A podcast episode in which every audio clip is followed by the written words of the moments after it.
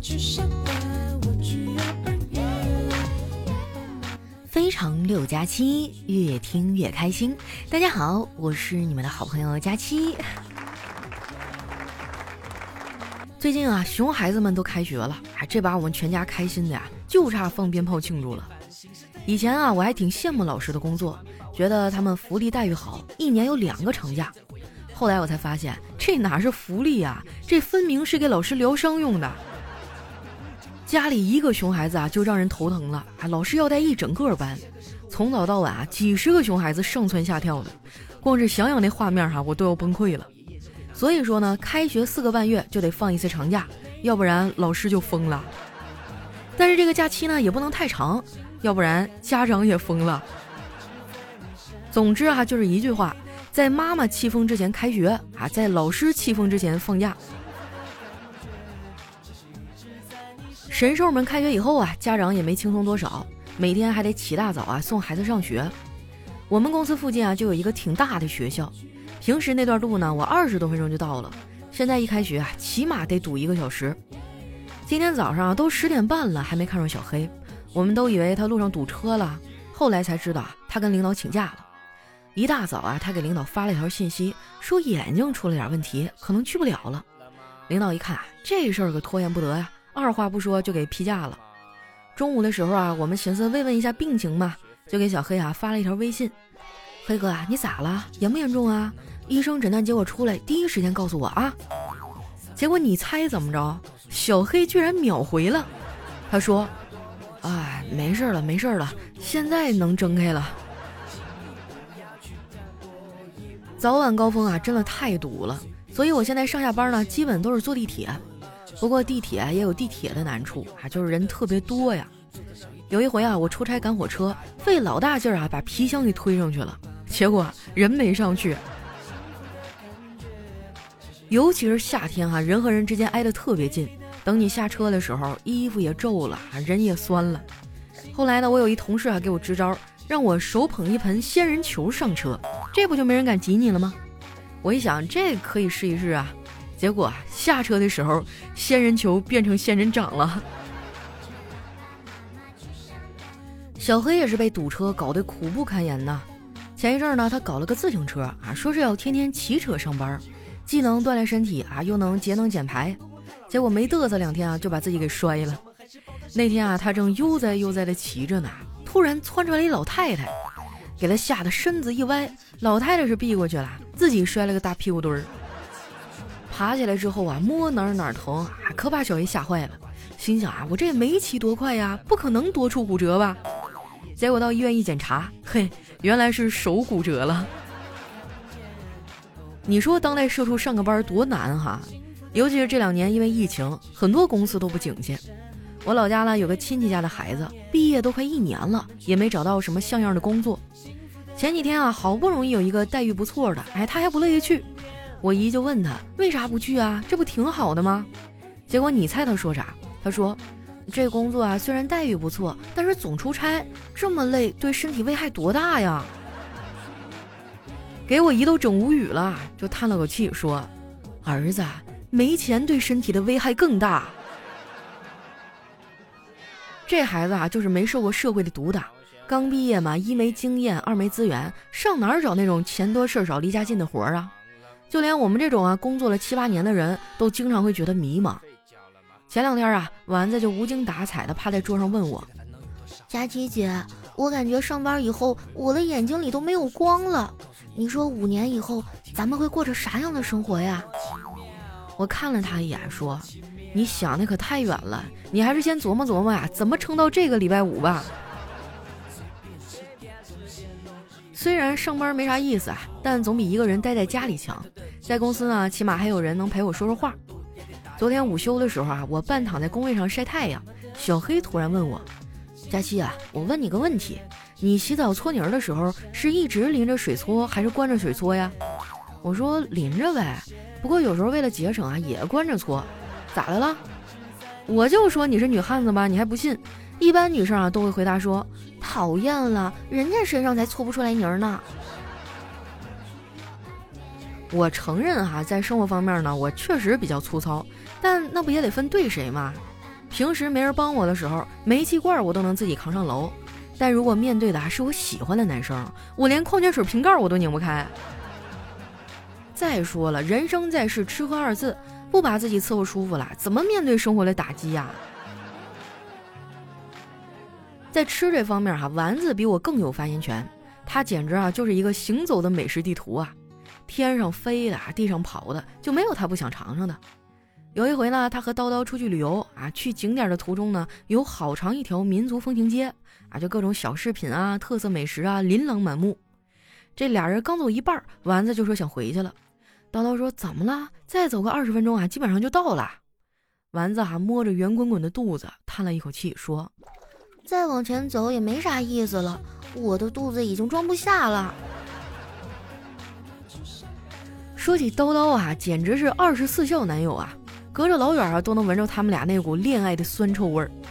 小黑啊，就跑去跟他取经啊，说最近相亲呢，别人给介绍一女朋友，但是俩人在一块儿吧，老是找不着话题，怎么办呢？叨叨说：“这个简单啊，早上惹生气，然后哄一天。”好家伙，照你这疗法，过不了两天啊，黑哥就又单身了。最近啊，天气越来越暖和了，疫情呢也不像以前那么严重了。很多新人啊开始扎堆结婚，我又收着好几张请帖。现在这物价飞涨啊，随礼份子啊一百二百的都有点拿不出手，所以我每次去吃席啊都恨不得饿上三天，争取吃回本。然而事与愿违啊，遇到好菜哈，我连筷子都没伸进去呢，就被同桌的大叔大姨们扫到没了。还有更过分的哈，带了个塑料袋来，哎，人家吃不完兜着走，害得我回单位还得再啃个面包。看我这可怜兮兮的样子哈，丸子给我支了一招。他说：“佳琪姐，你得擅长带动氛围啊！下次你吃饭之前就提一个他们擅长的话题。我跟你说啊，只要情绪到位了，剩下的菜全是你的。”这一招真是高啊，熟练的拿捏了人性的弱点。你要真让我凭体力啊跟那帮大爷大妈们抢哈，谁赢还真不一定。我之前啊，为了减肥去公园里晨练，好家伙，二十出头的我还打个喷嚏都有可能闪着腰。但是公园里那帮退休老大爷甩鞭劈叉样样行啊，那身子骨哈，我觉得一拳都能把我给打趴下。晨练哈，我坚持了不到一个礼拜就放弃了，哎，我是真起不来呀，感觉每天早上啊像被封印在床上一样。既然迈不开腿啊，那就从管住嘴开始吧。前两天刷微博的时候呢，我看见有个博主说，光吃水煮青菜呢会瘦得很慢，可以搭配一些菌菇啊和肉类，膳食纤维和蛋白质在一起啊，就产生什么食物的热效应啊，这样体重掉得更快。我仔细想了一下，这不就是火锅吗？只不过人家是清汤啊，我是麻辣再配个油碟。后来我一姐妹跟我说啊，像我这种基数大的。太激烈的运动呢，容易伤膝盖和腰。哎，可以先从温和一点的运动开始，比如说练瑜伽。那天下班哈，我就去了。宽敞明亮的教室里啊，放着轻柔的音乐。老师教我们第一步哈，叫什么？仰卧静息啊，就是平躺着放松身体，然后数自己的呼吸。我们俩呢就躺那儿数，数着数着就睡着了。等我们睁眼的时候，外面天都黑了。我这姐们儿哈，上学的时候呢，就是文艺委员啊，能歌善舞的，什么歌到她嘴里啊都能无缝衔接，而且毫无违和感啊。举个例子哈，他是这么唱的：我们都有一个家，名字叫中国，兄弟姐妹都很多，景色也不错。老人不图儿女为家做多大贡献呐，一辈子不容易，就图个平平安安。伤不起，真的伤不起。拖着唐三藏，跟着仨徒弟。是谁在敲打我窗？是他是他就是他，我们的朋友小哪吒。怎么样？是不是听完以后整个人都迷糊了哈？根本就想不起来原唱咋唱了。我这个姐妹呢，典型的东北姑娘，性格豪爽，长得还漂亮。上学的时候啊，追她的人老多了。刚工作没两年，她就跟初恋结婚了。每次他来我家玩哈，我爸和我哥呢都是一脸恨铁不成钢的表情看着我。等他走了，还得数落我几句。有一次啊，我终于忍不了了，撂下饭碗，义正言辞地说：“缘分的事又不是我说了算，你们再这样对我，我我就离家出走。”还没等我爸发话呢，小辉就抱着我的大腿哇哇哭啊！我心想，好小子，平时姑没白疼你啊！我还没感动完呢，就听小辉说：“姑姑，姑姑，你不能走，你要是走了，他们没人骂，就该天天骂我了。”哎呀，我就知道这熊孩子没这么好心。从小呢，这孩子心眼就多啊，坑爹的事儿一件接一件。有一天呢，我和我哥俩人还在沙发上葛优瘫，小辉和妮妮啊噔噔噔的跑过来了，说：“爸爸，咱们玩警察抓犯人的游戏啊！”我哥说：“好啊，好啊。”然后呢，小辉拿起了玩具枪，不许动，举起手来，你已经被我们逮捕了。然后呢，妮妮就过来开始搜身，眨个眼儿的功夫啊，兜里唯一的二十块钱就被掏出来了。还没等我哥说话呢，这俩人转身就跑了。这把我哥气的哈，又不敢声张，生怕把我嫂子引来了，问他其他的私房钱藏哪儿了。那句话怎么说来着？男人有钱就变坏。我嫂子呢一直奉为真理，所以我哥想藏点零花钱哈，就格外的艰难。前两天呢，我哥接小辉放学啊，小辉说想买个玩具，我哥呢本来想说没钱来着，但是看着儿子亮晶晶的那种期待的小眼神啊，还是叹了一口气，把藏在车里的一百多块钱都给他了。小辉兴冲冲的呀，拿着一堆五块十块的钱跑回家，想找我嫂子啊换成一百的，结果没过多大一会儿啊，孩子就哭着回来了。原来是我嫂子说啊，你还小，身上带这么多钱不安全，这一百啊，妈先帮你存着，那这五块钱你拿去花吧。要说会过日子啊，我嫂子绝对是我们家第一名。我不是有个返利公众号吗？啊，就是那个丸子幺五零，我平时用的啊都没我嫂子勤。我们家上到衣服鞋袜，下到锅碗瓢盆，全家老少东西啊，只要是能在网上买的，她都用丸子幺五零。你们要是经常网购哈，一定要关注一下这返利公众号。搜索方法呢也很简单啊，打开微信，直接点击搜索栏，在搜索指定内容里呢，选择公众号，打出丸子幺五零啊，就是丸子的汉字加上阿拉伯数字一百五。哎，你再点击搜索，跳出来的第一个号就是可以帮你省钱的返利公众号了。啊，不管是什么网购啊，还是点外卖、打车、加油哈，都有相应的优惠和返利。基本上关注这一个号啊，生活的方方面面都能覆盖得到。就是动动手的事儿就能帮你省钱啊，你还在犹豫什么呢？对不对？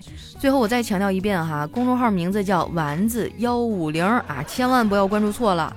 分分钟都盼望跟他见面，默默地处后亦从来没怨，分分钟都渴望与他相见，在路。上碰着，亦落上几天。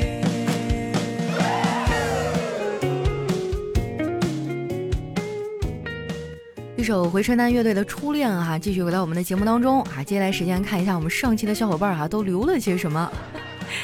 喜欢我的朋友呢，记得关注我的新浪微博和公众微信哈，搜索主播佳期，是佳期如梦的佳期。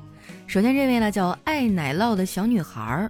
他说：“佳琪姐，我是六年级的学生，是从天猫精灵里认识你的，很喜欢你的声音，但总是不过瘾，就到喜马拉雅上来听了。嗯，做不用动脑的作业的时候，我就总听。爱你哦，祝你越来越美，也希望我的学习能更上一层楼。”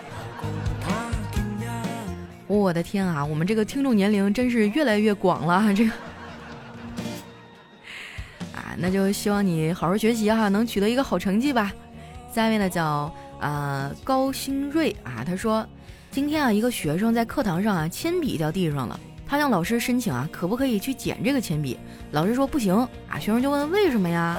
老师说啊，我怕你把脑子里的水倒出来。胡说啊，我这里面明明是草包。下面呢叫独家追妻，他说佳期啊是我最喜欢的主播，她美丽大方、幽默风趣、温暖有光、人见人爱。她的节目呢轻松搞笑，贴近生活。我一有空啊，就把佳期的节目拿出来反复听。作为佳期的听众是幸福的，谢谢佳期带给我的快乐。（括号此条五毛。）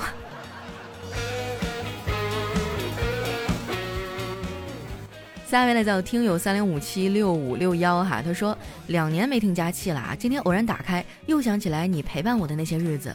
一四年呢，独自来到沈阳，在出租房里一个人一遍又一遍的听你的段子。最开始呢是在某狗上啊听糗事播报的音频，然后呢是非常六加七，然后关注了微博，呃有了微信公众号呢就在公众号里听。佳期呢也会跟我们有很多互动啊，给佳期乱组 CP 呢也是我们这些粉丝的乐趣之一。现在呢我已经结婚两年了，非常感谢你陪伴过的那些日子，把我曾经孤独的时光变成了人间烟火。也希望佳期一切顺利，即使已经瘦了，内心也要永远是那个快快乐乐的小胖丫。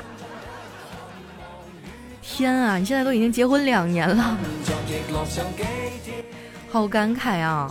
就是我经常会看到有些听众说啊，我上学的时候听你的段子啊，现在我儿子都几岁了，我就会想起那首歌啊，时光时光慢些吧。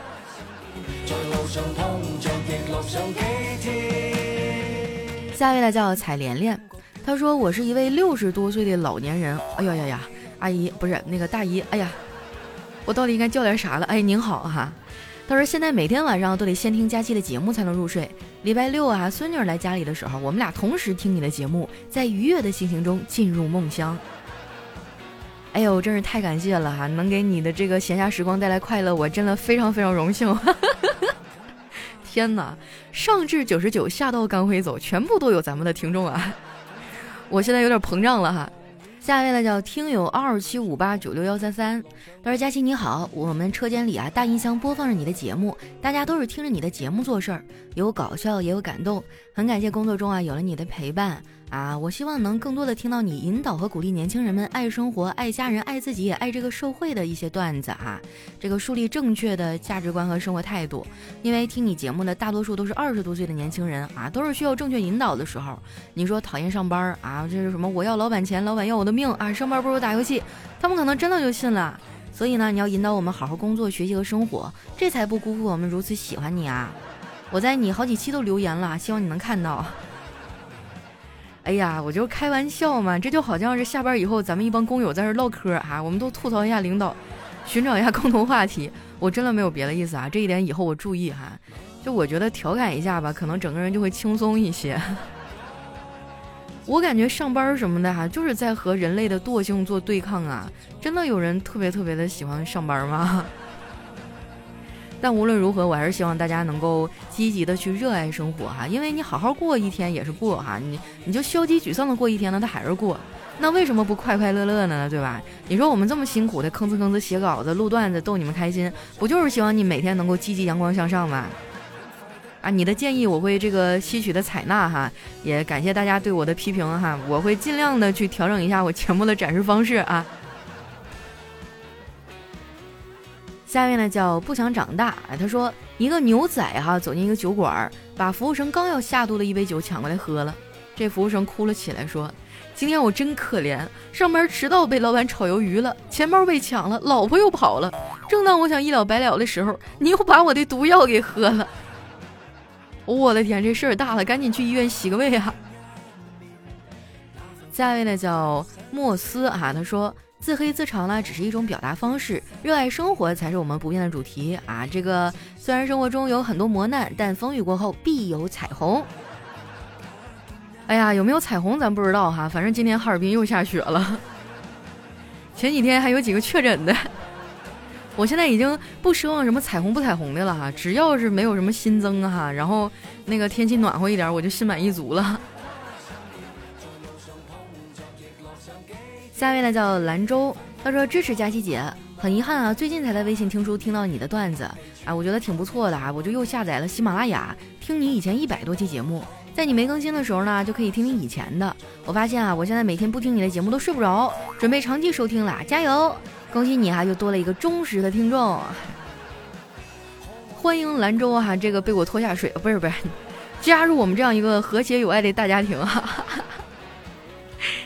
下一位呢叫佳期美了，他说失败是成长的插曲，勇敢是青春的磨练。哎，说的没错哈，但是不知道为什么我人生当中插曲就有点多。下一位呢叫又丑且花心，他说找不到答案的时候啊，你就去看一看这个世界吧。哎，不知道你为什么找不着对象的时候，就照照镜子吧。下一位呢叫广东人的侯赛雷呢。但是佳琪姐哈，前段时间的，朋友圈刷到一个算命的截图啊，什么说看手相算命啥啥啥的哈。然后呢，我就加了这个算命先生的微信啊，发了手相的照片过去。第二天有了结果啊，先生是这样说的：工作背、感情背、生活背，处处背，这就是所谓的万事俱备。原主，你要自律啊！我信他个鬼，你个糟老头子！我以前偶尔也会去算算卦呀，什么看看星座、星盘啥的哈。但是我这个人呢，就主意正啊。他如果算的好呢，我就信他；他算的不好，我命由我不由天。下一位呢，叫我的小葱花。他说：“佳期啊，这是我的处男瓶哦。我喜欢一个我的小学同学。从前呢，我们总是在一起玩。我以为他喜欢我，就和他表白了。结果现在他都不理我了。哎，我不就是考了个全校第一吗？”怎么事儿？这考全校第一跟这个有啥关系吗？一般我们上学的时候都喜欢那种学习好的男孩啊。来看一下我们的最后一位啊，叫小小刘。他说：“人生中啊要走很多路，不能回头的啊就是放弃的路，不能拒绝的呢就是成长的路，不能迷失的啊就是信念的路，不能停滞的啊就是奋斗的路，不能忘记的就是回家的路。只要信心满满走好脚下每条路，你生命中的每一天啊都会很精彩。”我的天啊！今天留言怎么了？就一片大和谐，积极向上，然后就各种的心灵鸡汤。哎呀，就是鸡汤之类的，听听就算了哈。就是人生在世，吃喝二字儿哈，自己舒服最重要哈。那今天我们的留言就先分享到这儿了。还是老规矩哈，喜欢我的朋友添加一下我的新浪微博和公众微信，搜索主播佳期，是佳期如梦的佳期。在微博上啊，每天我都会分享自己好笑的日常啊，还有照片儿啊。想知道小胖丫长什么样的，可以去关注一下。那今天节目就先到这儿啦，我是佳期，我们下期再见。